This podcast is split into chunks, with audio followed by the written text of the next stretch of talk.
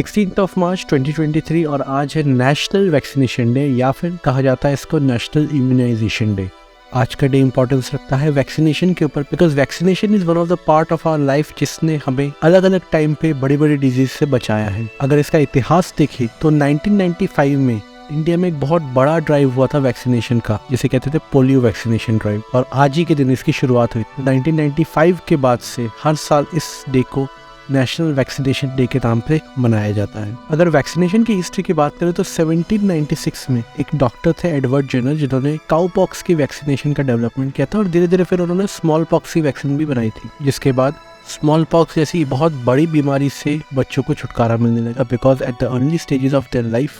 they been given vaccines जैसे जैसे medical facilities develop हुई, उसी तरीके से वैक्सीन्स का स्पीड भी बढ़ गया बनने का। और अगर आज देखते तो रिसेंट टाइम्स में कोविड की vaccine is the biggest example of impact of vaccine over the whole world क्योंकि कोविड आने से पहले दुनिया में जिस तरीके से लोग कोविड के शिकार बन रहे थे, लोग अपने फैमिली मेंबर्स को खो रहे थे बट वैक्सीन आने के बाद से उस रिएक्शन का ग्राफ डाउन हो गया है और आज हम फ्रीली कहीं भी घूम सकते हैं। अदरवाइज़ भारत बंद तो हर किसी को याद है। तो जैसे मैंने कहा vaccination is one of the most important part of our life और सेगमेंट ऑफ़ आवर लाइफ तो उसी के लिए आज है सिक्सटीन ऑफ़ मार्च 2023 और आज है नेशनल वैक्सीनेशन डे आप कमेंट्स में ज़रूर बताइए कि आपको आज तक कौन कौन सी वैक्सीन लगी है इंक्लूडिंग कोविड श्योर इसी तरीके की नॉलेजफुल इन्फॉर्मेटिव सेशन के लिए फोकट को फॉलो कीजिए और फोकट